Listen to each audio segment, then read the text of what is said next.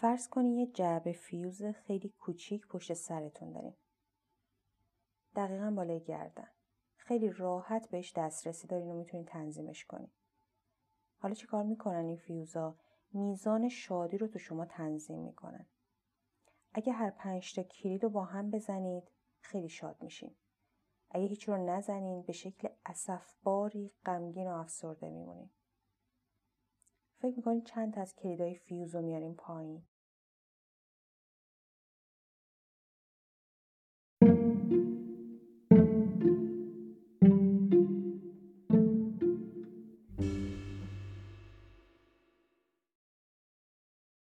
سلام. به داستان یک کیس پزشکی خوش اومدین. من دینا هستم پزشک عمومی. و این اپیزود در اوج پیک پنجم کرونا نوشته میشه. اوایل شهریور ماه 1400 قبل از شروع اپیزود چند تا نکته رو می‌خوام بگم. اما اگه شما جز اون دسته ای هستین که به اندازه کافی حالشون توی مدت بد شده و انرژی منفی گرفتن و احساس می‌کنن دیگه بستشونه یه ده دقیقه پادکست رو بزنین جلو به خود داستان گوش بدین.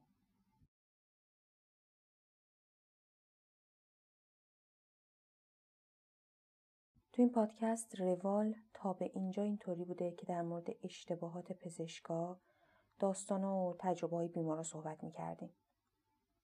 اما راستش تو شرایطی که طبق آمارای رسمی 700 نفر در روز به خاطر کرونا جونشون از دست میدن که البته طبق نظر کارشناسا باید این عدد حداقل دو نیم برابر بشه تا آمار واقعی مرگ و میر رو نشون بده.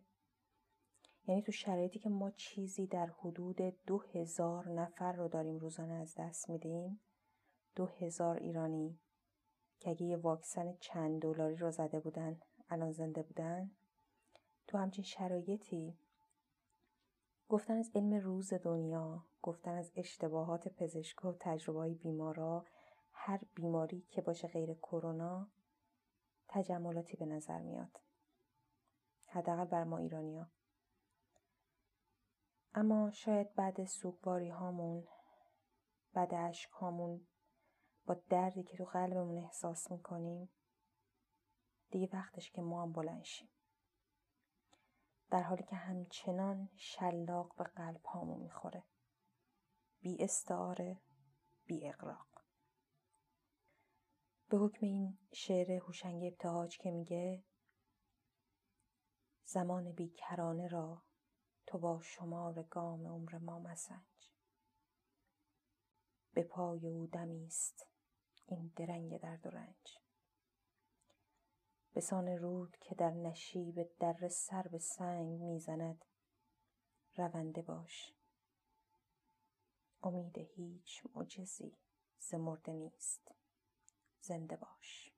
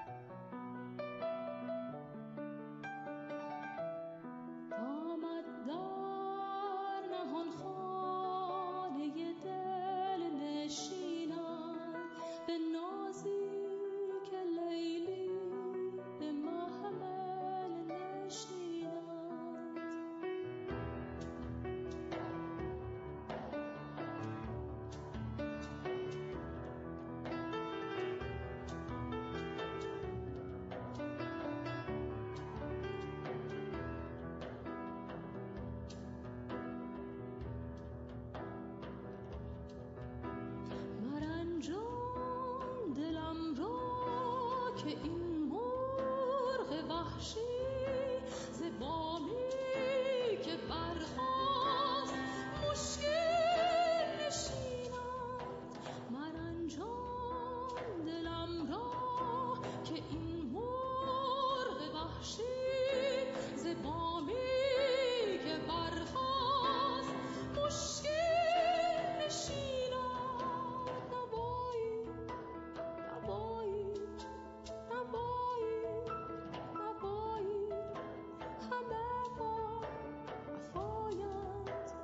قلبي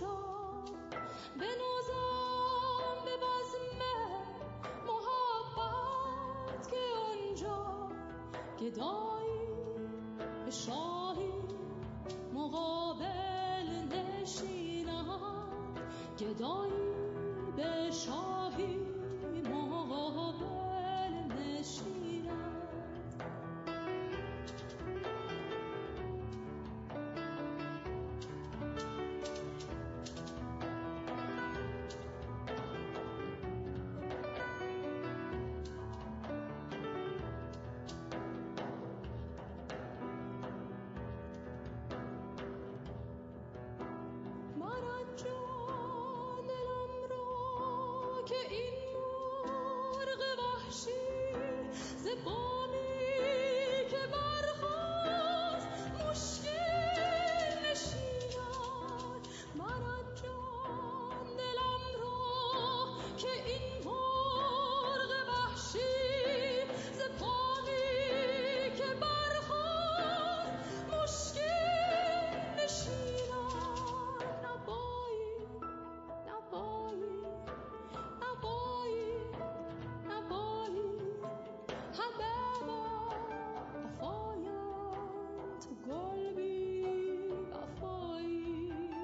تو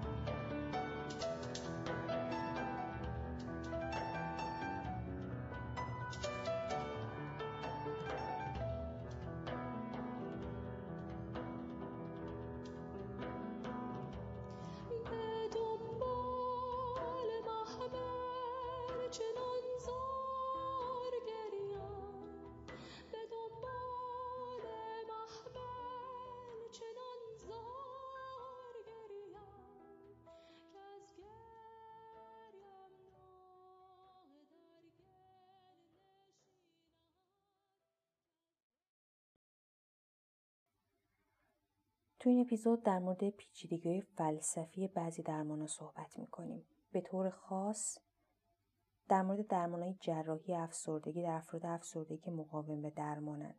همه راه رو رفتن دارو درمانی شوک غیره نتیجه اما آیدشون نشده راهی براشون نمونده جز اینکه براشون یه جراحی رو مغزشون انجام بشه بلکه بتونه افسردگیشون درمان بشه اسم این اپیزود هست اووردوز کردن خوشبختی این داستان اولین بار سه سال پیش خوندم در مورد روش های مختلف درمان جراحی افسردگیه اینکه چه تفاوتهایی با هم دارن رو کدوم ناحیه مغز کار می‌کنن و اینکه این سوال که ما کجای مغز رو جراحی بکنیم چطور می‌تونه یه سوال فلسفی بزرگتر رو جلو راهمون قرار بده. مقاله که من خوندم و می‌خوام اینجا بگمش در مورد دو تا روش مختلف جراحی صحبت کرده. این دو تا روش هر دو در درمان افسردگی مؤثرن اما یکی از این روش ها می‌تونه یکم چالش برانگیز بشه. اول یکم خلاصه ازشون بگم. یکیشون اینجوریه که شما سیستم پاداش مغز رو فعال می‌کنین. همونجایی که مواد مخدر اثر می‌ذارن. یه الکترود روی سیستم پاداش قرار می‌گیره و به یه باتری وصل میشه. باتری به صورت زیر پوستی زیر ترقوه بالای سینه. جایگذاری میشه. با انرژی باتری الکترود شروع می‌کنه به ایمپالس دادن و تحریک کردن. حالا تفاوتش با مواد مخدر چیه؟ کنترل شده است قاعدتا. خیلی کمتر ولی مداومتره. و این دوتا تفاوت رو داره با مواد مخدر. وگرنه جایی که اثر می‌ذاره تقریبا شبیه همه. این یکی از این دوتا روشه. روش بعدی شما کاری به سیستم پاداش ندارین. تو تحقیقات دیدن توی قشر مغز همون لایه سطحی خاکستری مغز یه جایی هست که غم رو ایجاد می‌کنه. تو همه آدمای ناحیه وجود داره و این کار رو انجام میده ولی تو آدمای افسرده این قسمت بزرگتر میشه سیناپس و ارتباطاتش خیلی زیاد میشه و دائم الفعالیت میشه. مهم نیست موقعیتتون چطوره یا چی کار می‌کنین یه احساس غم مداومی لحظه به لحظه زندگیتون رو پر می‌کنه. چیزی بهش میگن افسردگی. روش دوم میاد این ناحیه رو مهار می‌کنه. حالا اینجا خارج از بحث بگم. تو نورو فیدبک برای درمان افسردگی نمیشه روی این ناحیه کار کرد. یکم فاصلش از سطح جمجمه زیاده نمیشه روش کار کرد. ولی میان روی ناحیه‌ای کار می‌کنن که در دسترس تره و با این ناحیه اصلی تولید غم ارتباط سیناپسی داره و مهارش می‌کنه. اینو که قوی کنن مرکز تولید غم هم ناخودآگاه ضعیف میشه. حالا بگذریم. برگردیم به مقاله. مقاله رو خانم لون فرانک نوشته. ایشون نویسنده دوتا کتابن. My Beautiful Genome and Mind Filled این مقاله هم عنوانش هست Can you overdose on happiness؟ آیا شما می‌تونین اووردوز کنین در زمینه خوشبختی؟ یعنی دنبال این سواله که چقدر شادی دیگه زیادیه. دیگه میشه از حد خارج شدن. یه همچین چیزی. شاید در حالت عادی این سوال برامون بیمعنی باشه. ما برای شاد شدن جون می‌کنیم.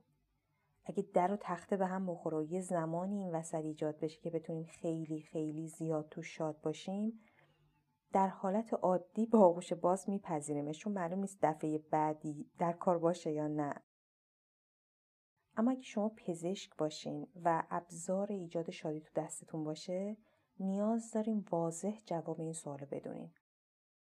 مقاله با گفتن از داستان یه مرد 33 ساله آلمانی شروع میشه. این آقا obsessive compulsive disorder داشته یعنی همون وسواس فکری عملی شدید. و علاوه general anxiety disorder استراب فراگیر و خب قاعدتا به درمانهای معمول جواب نداده بوده و کاندید انجام عمل جراحی شد. چند سال قبل از این ماجرایی که می‌خوایم ازش تعریف کنیم این جراحی رو این آقا انجام میده. کدومی که از این دوتا جراحی رو روش انجام میدن؟ اولیه رو. الکترود رو گذاشتن رو بخش پاداش مغزش روی نوکلیس آکومبنس هسته آکومبنسش جوابم داده بود. مشکلاتش خیلی کنترل شده بود.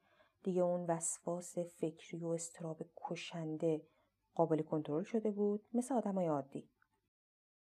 چیزی که برای من جالب بود این بود که این داستان رو که آدم میشنوه چقدر بهمون یادآوری می‌کنن که چقدر مسئله است که از کوتاهی ما نیست تقصیر ما نیست. فلان کسی که فلان ویژگی رو داره خیلی وقتا هیچ کاری بیشتر از ما انجام نداده.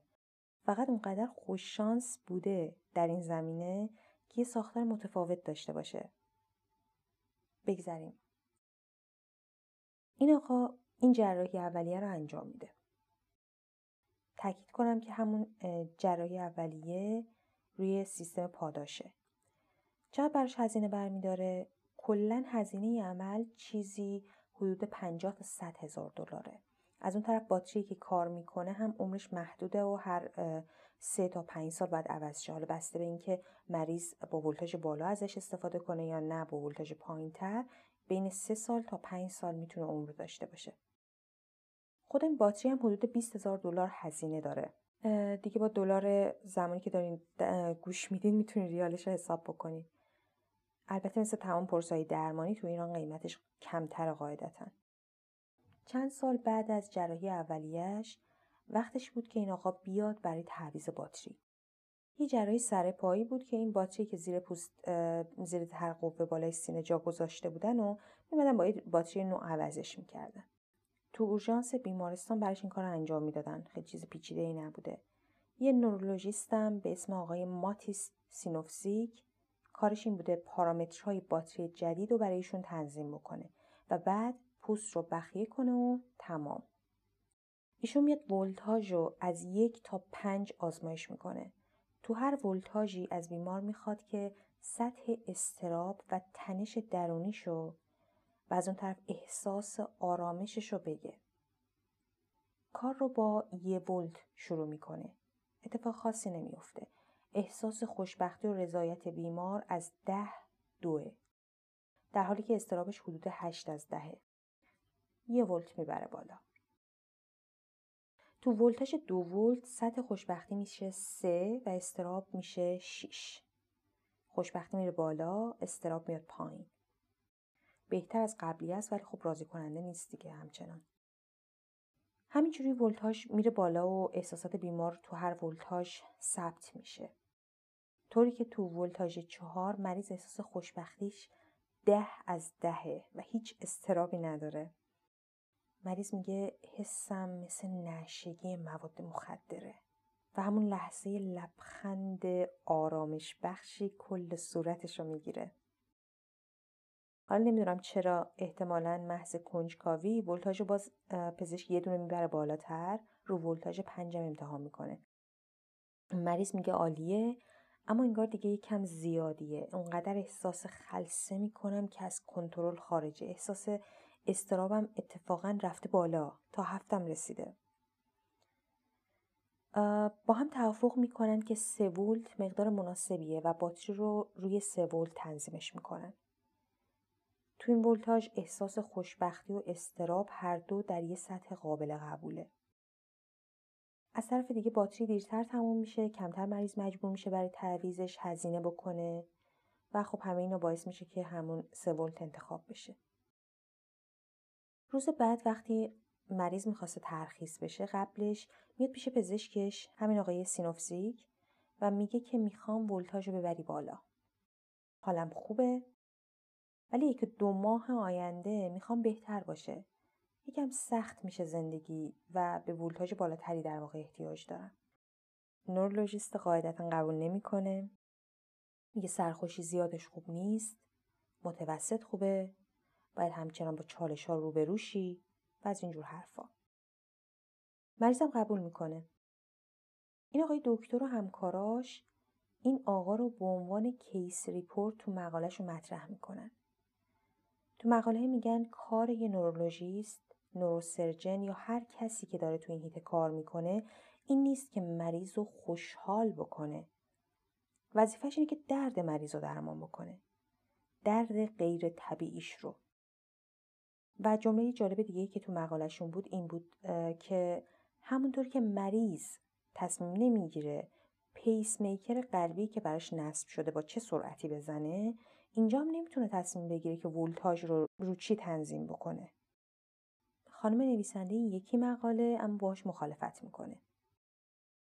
میگم خانم آقا که قاطی نشه دیگه. البته حرفش قبول می‌کنه یه جورایی اما مثال دومیه رو که من خیلی دوستش داشتم ردش می‌کنه. میگه فرق دارن این دوتا با هم. مریض خیلی متوجه نمیشه که پیس میکر بالا و پایین چه فرقی براش دارن. ولی احساسی که داره رو کاملا درک می‌کنه اینکه فکر می‌کنه می‌تونه در این زمینه تصمیم گیرنده باشه خیلی بیراه نیست. یه چیز جالب دیگه که این آقای دکتر گفت این بود که این روش جدیده. ما واقعا اطلاعی نداریم که اگه مریض رو بیش از اندازه سیستم پاداشش رو درگیر بکنیم چه اتفاقی می‌تونه بیفته؟ مثل مواد مخدر در دراز مدت مقاوم میشه؟ چند درصد مقاوم میشن؟ و کلی مسائل دیگه و عوارض دیگه که می‌تونه پیش بیاد ما خبر نداریم. فکر می‌کنم یکی از منطقی ترین دلایلی که میشه برای انتخاب حداقل درمان اوورد اینه. اینکه ما نمی‌دونیم چه عوارضی می‌خواد بده و خواهد داد. حالا بگذریم. میریم سراغ روش دوم. البته قبلش بگم که این آقای آلمانی که گفتیم در نهایت دیگه پیش این آقای دکتر نمیاد. یعنی احتمالا یکی رو پیدا کرده که براش ولتاژ ببره بالا اینم از عوارض گوش به مریضه روش دوم. روش خانم هلن میبرگ. این روش دیگه روی سیستم پاداش و لذت کار نمی‌کنه. به مغز هی نمیگه لذت ببر لذت ببر لذت ببر.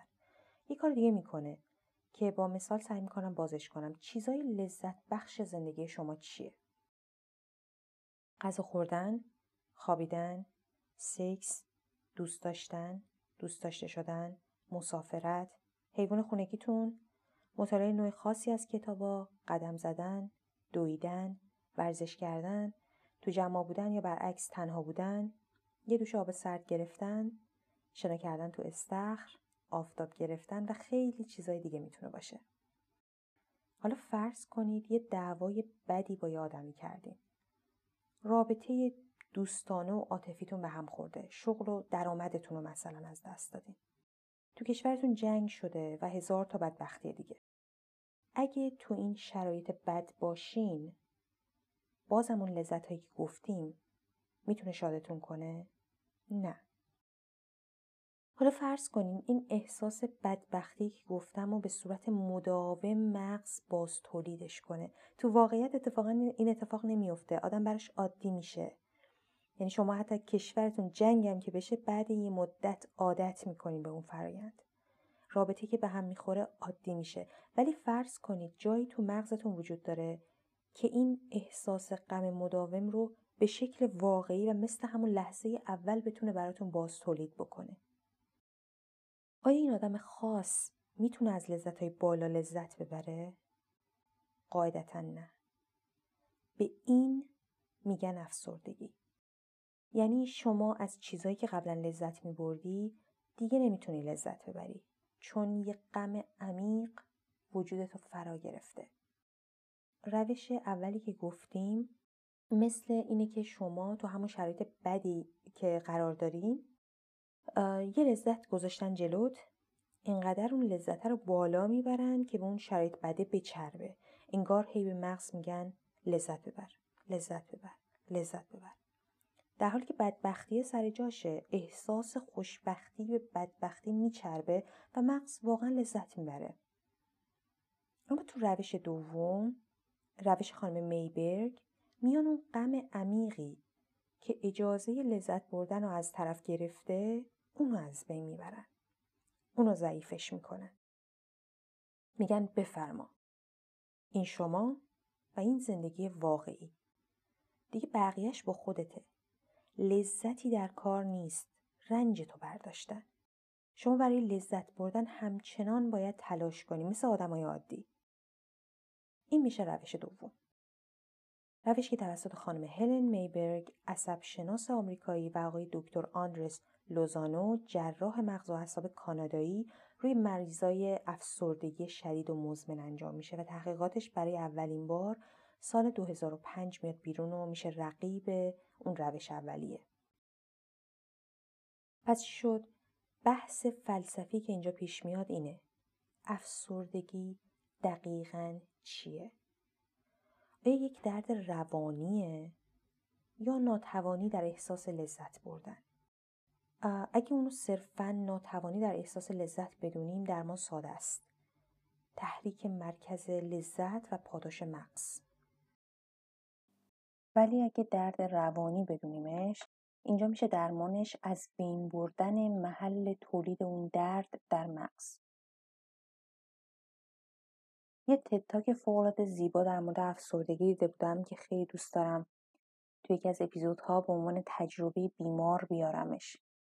خیلی دیده جدیدی رو حداقل به من داد نسبت به افسردگی تا ببینیم چی پیش میاد هلن میبرگ میگه شغل من این نیست که مردم رو خوشبخت کنم.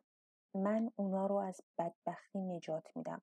اونا رو از منفی ده به صفر میرسونم. از اونجا به بعد دیگه مسئولیت خودشونه. تو دهه 90 میلادی functional MRI اومد. یعنی نشون می‌داد همزمان که فلان آدم کجای مغزش فعالتره. میشوندنش یه حرکتی رو می‌گفتن انجام بده یه کاری رو می‌گفتن انجام بده. یا همینطوری یه آدمی که بیماری روحی خاصی داشت رو میشوندن بعد تو مغزش می‌دیدن که کجاهای مغز این آدم فعالتره کجا ضعیفتره. اومدن آدمای افسرده رو نشوندن دیدن بله فلانجا خیلی فعاله. این خانمم به ذهنش رسید که خب اگه من رو همین فلانجا کار کنم با الکترود بیام مهارش کنم چی میشه؟ یکی از این محلهایی که فعال بود اسمش بود برادمن 25 جالبم بود که دیدن آره اونایی که قرص ضد افسردگی مصرف می‌کنن دقیقا این ناحیهشون فعالیتش کم میشه و بعده که علائم بهبود نشون میدن. اومد این خانوم ایده رو مطرح کرد و کلی تلاش تا یه جراح مغز موافقت کرد که این کار رو براش انجام بده. نه روی هر بیمار افسردگی روی افسردگی های بسیار سنگین که ابدا به درمان و روش های جدید جواب نمی‌دادن. یه قسمت جالب مقاله برای من جایی که از سختی های این تصمیم میگه. فقط داشتم بر اساس یه ایده رو مغز یه آدم کار می‌کردن. هرچند اون مریضا خب قاعدتا چیزی برای از دست دادن نداشتن و همین خاطرم رضایت داده بودن ولی کلا چیز ترسناکه دیگه بار مسئولیتش خیلی زیاده. فرض کنین طرف به جای بهتر شدن بدتر شه. علم تجربی اینه دیگه. برخلاف فیزیک و ریاضی ما یک کاری رو انجام میدیم بعد می‌بینیم نتیجه برعکس توقعمونه. تازه می‌گیریم میگردیم دنبال دلیل. می‌فهمیم او فلان مکانیزمم که هست این مکانیزمم جبرانیه و کلا همه چیز رو به هم می‌رسه نتیجه کاملا برعکس اون انتظاری که داریم میشه. هلن میگه سر جراحی خیلی ترسیده بوده ولی دکتر لوزانو بهش اینو میگه. میگه فرض کنه که خواهرت بود این کار رو براش انجام می‌دادی؟ و هلن میگه بله انجام می‌دادم. و اینجا بود که کار رو روی اولین بیمار شروع می‌کنن مثل اکثر جراحی که روی بافت مغز انجام میشه بیمار هوشیار بود. ازش خواسته بودن احساساتش رو بگه. اول اومدن یه الکترود گذاشتن روی اطراف برادمن 25 بیمار واکنشی نشون نمیده. بعد یه نیم میلیمتر رفتن بالاتر. میشه تو هیته خود برادمن 25 اینجا بیمار شروع می‌کنه که کاری با من کردین؟ میگن چطور؟ احساس خاصی داری؟ میگه آره. یهو یه حس آرامش خیلی خیلی زیادی پیدا کردم. ازش می‌خوام بیشتر توضیح بده. توصیف که مریض می‌کنه خیلی قشنگه. میگه سخت توضیح دادنش. یه چیز بین لبخند و خنده. یه جور سبک بالی و رهایی. مثل زمانی که زمستون طولانی و سرمای کسل کننده رو پشت سر گذاشتی و از خونه میای بیرون و جوانه ها رو می‌بینی شروع بهار رو می‌بینی. قشنگ واقعا توصیفش. بعد چی میشه؟ جریان قطع می‌کنن و همه اون احساسات زیبا میپره. این اولین بیماری بود که میبرگ و همکارش جراحیش کردن. مریضای بعدیشون هم تجربه مشابهی داشتن. یکی می‌گفت انگار ابری از قبار از اطرافش ناپدید شده. یکی هم می‌گفت رنگ ها و نورهای بیشتری از اتاق رو حس می‌کنه. اما آیا بعد از جراحی این احساس سرخوشی باقی میمونه؟ میبرگ میگه این احساس اولیه که بیمارا حسش می‌کردن خودش باعث می‌شد حس مثبتی داشته باشن نسبت به فرآیند درمانشون و حالشون تا یکی دو ماه بیشتر از اثر خود جراحی خوب بمونه. اما برای اینکه تغییر واضحی در درمان افسردگیشون دیده بشه زمان بیشتری نیازه و تغییرات خیلی آهسته تر و پیوسته ترن. میبرگ خیلی واضح میگه اون تغییر پایدار ارتباطی با سرخوشی و احساس خوشبختی نداره. تنها اتفاقی که میفته از بین رفتن رنج عمیقه. در مورد اینکه میگه تغییرات خیلی آهسته تر اتفاق میفتن تو کسایی که تجربه استفاده از قرص های افسردگی رو هم دارن این حالت رو خیلی خوب درک می‌کنن قرص که شروع می‌کنن علائم خیلی آروم کم میشه اما به خاطر اون امیدی که طرف پیدا می‌کنه این حال خوب زودتر از تاثیر خود دارو خودشو نشون میده. یعنی تاثیر پلاسیبو عملا. اما وقتی قرص رو قطع می‌کنن چندین ماه طول می‌کشه تا علائم افسردگی برگرده. ابتدای قطع قرص اون اوایل طرف احساس می‌کنه اصلا به قرص نیازی نداشته. احساس قدرت می‌کنه در کنترل بیماریش. انگار خودشه که بالاخره بهش فائق اومده. اما بعد شاید حتی شیش ماه که علائم مجددا ظاهر میشن. البته من دارم در مورد فردی صحبت می‌کنم که همچنان بیماره و درمان نشده قاعدتا. این آهستگی برای چیه؟ ببینید فرض کنید شما یه مرکز تولید غم شدید تو مغز دارین. اگه به هر شیوهی بتونین اون رو مهار کنین حالا با دارو، جراحی، همین جراحی یا هر روشی. این منطقه مهار میشه اما در طول افسردگی کلی نورون طی این مدت کوچیک شدن به خاطر اون فشار اولیه که بوده. از بین رفتن حتی. ارتباطات و سیناپساشون خیلی کم شده. اینا که یک شبه بر نمیگرده. تو افسردگی این شکلیه. دیدن مغز آدمای افسرده ارتباط های خیلی کمتری دارن. خیلی از نوروناشون از بین رفتن. سیناپسا کم شدن. اینا که یک شبه بر نمیگرده. همه اینا زمان می‌بره. انگار جوی آب از بالا دست باز کنی. زمان می‌بره تا به اون درخته پایین آب برسه دیگه قاعدتا. اون نتیجه است. آب رسیدن به درخته پایین میشه نتیجهمون. طول می‌کشه. میبرگ خیلی روی این تعریف افسردگی پافشاری داره. اینکه افسردگی فقدان احساسات مثبت نیست بلکه وجود یک احساس منفی فعاله. میگه فرض کن داری رانندگی می‌کنی.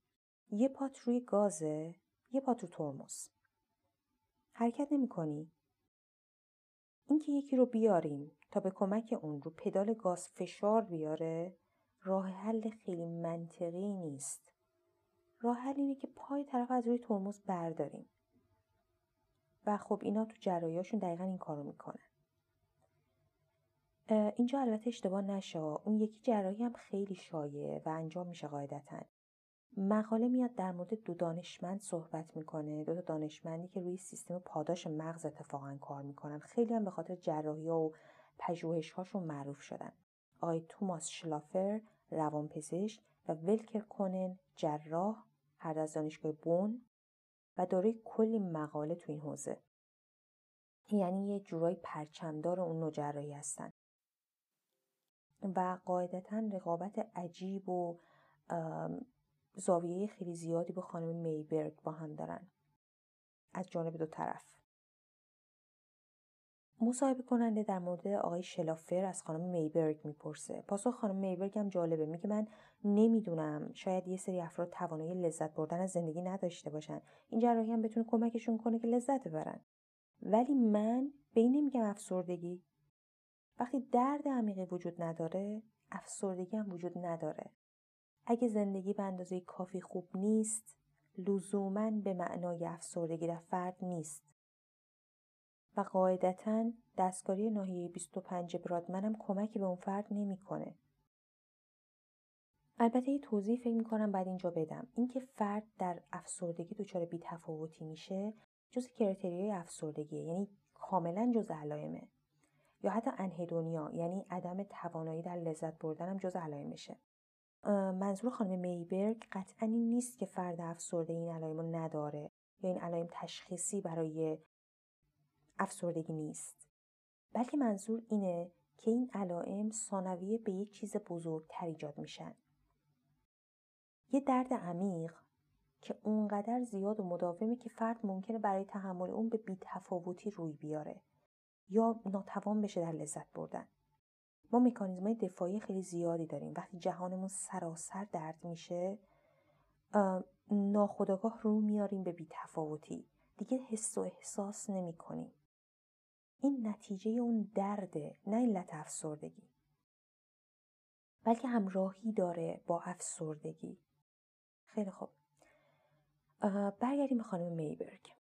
خانم میبرگ در تایید حرفش چیز دیگه هم میگه. چی گفته بود؟ گفت جراحی ناحیه برادمن 25 شما رو شاد نمی‌کنه بلکه درد عمیق رو از بین می‌بره. اینجا میاد داستان یه خانمی رو تعریف می‌کنه که این خانم مشکل اعتیاد به الکل داشته. و قاعدتا افسردگی.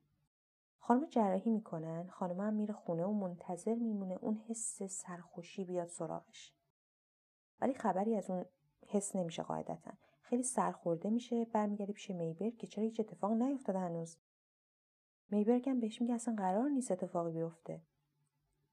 شما اگه حس می‌کنی زندگی شور و لذتی که باید نداره کار خودته. خودت باید اون شور و لذت رو پیدا کنی. جراحی فقط بیماری تو درمان کرده. شدی مثل بقیه آدما. مثل بقیه هم باید تلاش کنی برای به دست آوردن اون لذته. میبرگ میگه ما حق نداریم مغز سالم رو دستکاری کنیم. ما جایی رو درمان می‌کنیم که مشکل داره. اون روش تحریک سیستم پاداش مغز رو ساده لوحانه می‌دونه حتی. و چیزی رو میگه که برای خود من هم سوال بود. میگه شما از هر متخصص اعتیادی که می‌خواید بپرسین. این سیستم به تحریکات عادت می‌کنه. شما آدمی خواهید داشت که تحریکات بیشتر و بیشتری رو از شما طلب می‌کنه مثل مواد مخدر. این دقیقا جاییه که مواد مخدر اثر می‌ذارن. وقتی یکی برای اولین بار مواد مصرف می‌کنه با دوز خیلی پایین احساس فوق‌العاده‌ای پیدا می‌کنه. اما سیستم کم کم یاد می‌گیره که تحریک نشه. فرد مجبور مقدار ماده رو هی ببره بالا و بالاتر. چرا نباید این اتفاق برای تحریک سیستم پاداش با الکترود بیفته مثلا؟ یعنی همونی که میبرگ گفت مریض تحریکات بیشتر و بیشتری از شما بخواد. نویسنده سراغ اونور قضیه هم میره. میره سراغ شلافر و اجازه میده که اونم دیدگاهش رو بیان بکنه. اینجوری صحبت از شلاتر رو شروع می‌کنه. مرد درشتندام آهی می‌کشه. برای لحظه ای مکس می‌کنه و شروع می‌کنه به گفتن یه حکایتی از دوران دانشجوییش شراتر چی میگه؟ میگه زمانی که در دانشگاه جان هاپکینز درس می‌خوند یه رئیس سالخورده بخش روانشناسی دانشگاه بهش اشاره می‌کنه که بیاد. ازش می‌خواد تا علائم افسردگی رو نام ببره. شرافه هم شروع می‌کنه به نام بردن نه تا علامت افسردگی. ولی پیرمرد حرفش رو قطع می‌کنه میگه نه فقط یه علامت وجود داره. و اون چیزی نیست جز چیزی که مربوط به لذته. از بیمار بپرس چی بهش لذت میده و اون میگه هیچی. دیگه تفاوت پایه استدلال کاملا مشخصه دیگه. جدا از اینکه واقعیت چیه شیوه استدلال خیلی پوپولیستیه. البته اینا قاعدتا تو مقاله نیست. نظر شخصی منه ولی نمی‌تونم واقعا نگمش. استدلالا خیلی با هم تفاوت داره. نویسنده میگه شلافر با بیان کندش گفت که می‌دونه دید هلن در مورد تحریک سیستم پاداش چیه. اما تحریک تمام قسمت های این سیستم این کار نمی‌کنه. مثلا اگه به طور خاص مدیال فور برین باندل رو که جزئی از سیستم پاداشه تحریک بکنیم این اتفاق نمیافته. یعنی اگر این ناحیه رو حتی بیش از حد هم تحریک بکنیم مریض بیش از اندازه شاد نمیشه. یعنی شلافر میگه بیمار با تحریک این قسمت خاص از سیستم پاداش مانیا یا همون شادی بیمارگونه پیدا نمی‌کنه بلکه نهایتا یه احساس مرمور تو بدنش حس میشه. یعنی چی شد الان؟ شلافر زمینی با نظر میبرگ موافقت می‌کنه اما میگه در مورد این ناحیه خاص این حالت وجود نداره. نویسنده رفته با هر دو طرف صحبت کرده نظراتشون رو پرسیده و چیزی که در انتها میگه میگه که صحبت های میبرگ در مورد سیستم پاداش برام خیلی جالب بود. مقاله های مختلفی رو تو این حیطه خوندم و جالب ترینشون یه مقاله بود مربوط به سال 1986 که یه مریض رو که جراحی تحریکی روی سیستم پاداشش انجام شده بود و اینو توضیح داده بود. در واقع case report بود. اومدن این مریض رو در موردش صحبت کردن. البته برای درمان افسردگی این کارو نکرده بودن به خاطر درمان و تسکین یه درد مزمنی بود که مریض داشته درد فیزیکی و نه روحی. و تفاوت دیگه که با جراحی امروزی داشت این بود که اومده بودن کنترل جریان داده بودن دست همین خانوم. خانمم خیلی زود متوجه میشه با گذاشتن دکمه تحریک روی درجه بالا یه حس فوقالعاده و شهوت انگیزی براش ایجاد میشه. درد کاملا قابل تحمل میشه. اما در کنارش کم کم این خانم کاری در شبانه روز انجام نمی‌داده جز فشار دادن این دکمهه. دو سال بعد دو سال بعد از جراحی به نظافتش نمی رسیده ارتباطاتش حتی با شوهر و فرزندانش مختل شده بود. دوبار atrial fibrillation که یه نوعی از نامنظمی ضربان قلبه براش ایجاد شده بود حتی تو مقاله توضیح میده که انگشتی که با اون دکمه رو فشار می‌داده زخم شده بود حتی در نهایت هم خانوادش درخواست میدن که دستگاه رو براش در بیارن و این اتفاق میفته قاعدتا روش جدید تحریک این ناحیه در این حد بدوی نیست. علائمی به این شدت نمیدن. اگه می‌دادن که هنوز انجام نمی شدن. ولی بیس ایده مورد سوال جدیه. اگه بشه یه سیستم کنترلی قوی در مورد ولتاژ دستگاه وجود داشته باشه و نظر بیمار توش اصلا نتونه دخالت بکنه و نظر پزشک هم طبق یه پروتکل دستوری واضح بتونه انجام بشه شاید بشه ولتاژ ها رو علمی و کنترل شده نگه داشت با وجود ریسکایی که همچنان وجود داره اما وقتی این جراحی یه جراحی شایع بشه عملا کنترل کردنش غیر ممکنه. مریض تقاضاهایی داره و بالاخره پزشکی رو پیدا می‌کنه که اون رو براش انجام بده. همونطور که تو اون مریض آلمانی دیدیم. در مورد جراحی زیبایی هم دقیقا همینه دیگه. شما بالاخره پزشکی رو پیدا می‌کنین که دقیقا همون کاری رو براتون انجام بده که می‌خواین. هر کاری که بخواین. در مورد این موضوع هم شاید راحتتر حتی این اتفاق میافته. وقتی یه همچین سوال فلسفی مورد اختلافی در موردش وجود داره. چرا یک انسان نباید بتونه در مورد میزان شادی خودش تصمیم بگیره؟ مقاله همینجا بحث رو به پایان می‌بره. اما چیزی که خیلی مقاله رو برای من به شخص جالب کرد این نکته بود. هدف زندگی اگه شادی و لذت نیست پس چیه؟ البته من قبلترا با این نوع هدفبندی به مشکل خورده بودم ولی این تأکیدی بود بر نتیجه که گرفته بودم. از نظر من هدف زندگی نمی‌تونه لذت باشه. حتی نمی‌تونه شادی باشه. هر دوی اینها برای ادامه زندگی لازمن ولی حد داره. هدف نیستن که بگیم هرچی بیشتر بهتر. سقف داره. هدف زندگی از نظر من شور زندگیه. تمایلی که یک انسان برای زندگی کردن با وجود موانعی که وجود داره از خودش نشون میده. هر چقدر شور زندگی بیشتر باشه موانعی که تحمل می‌کنید بیشتره و شما عملا بیشتر زنده هستید. همونه که تو آشویتز زنده موندن در بدترین شرایط هم شور زندگی رو تو خودشون به هر ضرب و زوری شده زنده نگه داشتن. اگه فیلم های میکروسکوپی تکیاختار رو دیده باشین می‌بینین که یکیشون غذا رو از اون یکی می‌گیره. اون یکی به شکل شگفتانگیزی مقاومت می‌کنه. یکی سعی می‌کنه فرار کنه تو خورده نشه. اون یکی با اشتیاقی که آدم از تکیاخته انتظار نداره سعی می‌کنه نذاره این اتفاق بیفته. دقیقا به همین شگفتانگیزی. این شور زندگی. اگه شما هدفت لذت بردن و شادی باشه چطور می‌تونی تو شرایط سخت ادامه بدی؟ چطور می‌تونی تو آشویتز زنده بمونی؟ خب منم بحث پادکست اینجا تمومش می‌کنم. قطعا نظرات و پیشنهاداتتون برای من قوت قلبه. چون حتی اگه منفی باشه این احساس رو بهم میده که پادکست شنیده میشه. امیدوارم این اپیزودم براتون مفید بوده باشه. مراقب خودتون باشین.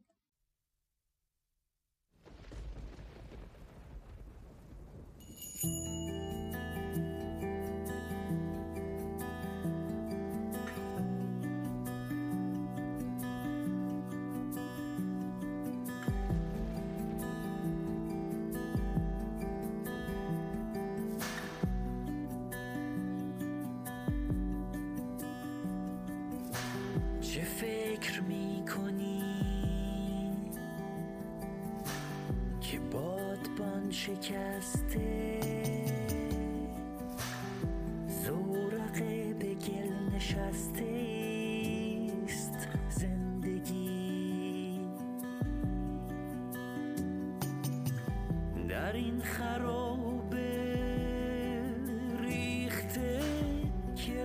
رنگ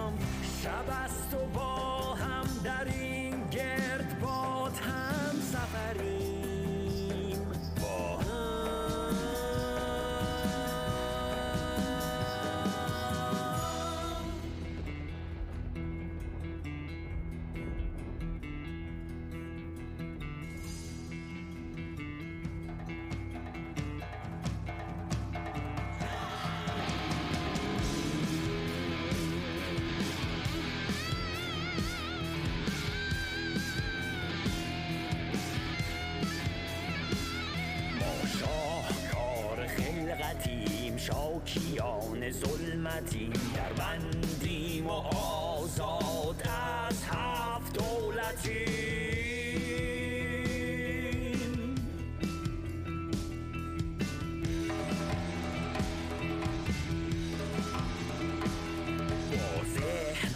سنتی در انتظار نعمتیم تشنه حقیقت و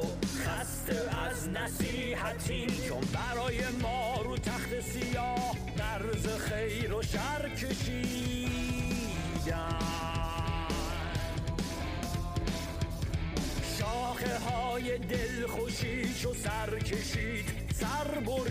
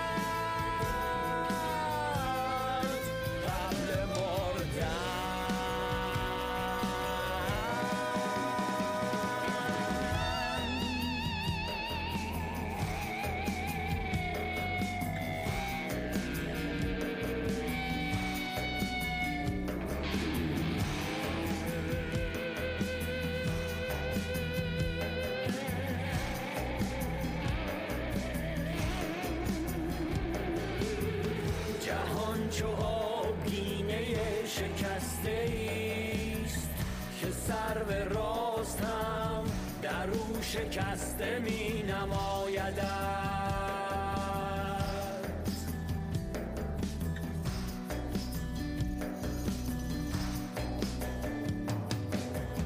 چنان نشسته کو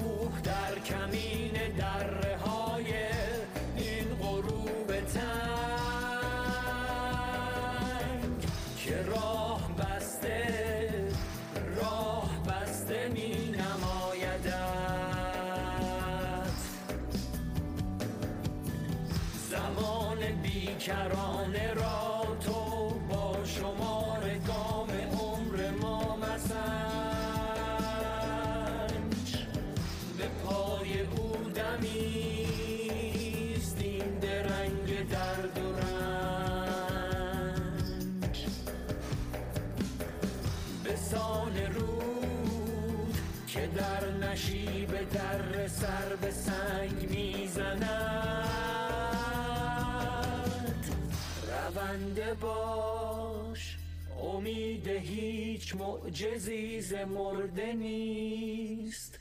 زنده باد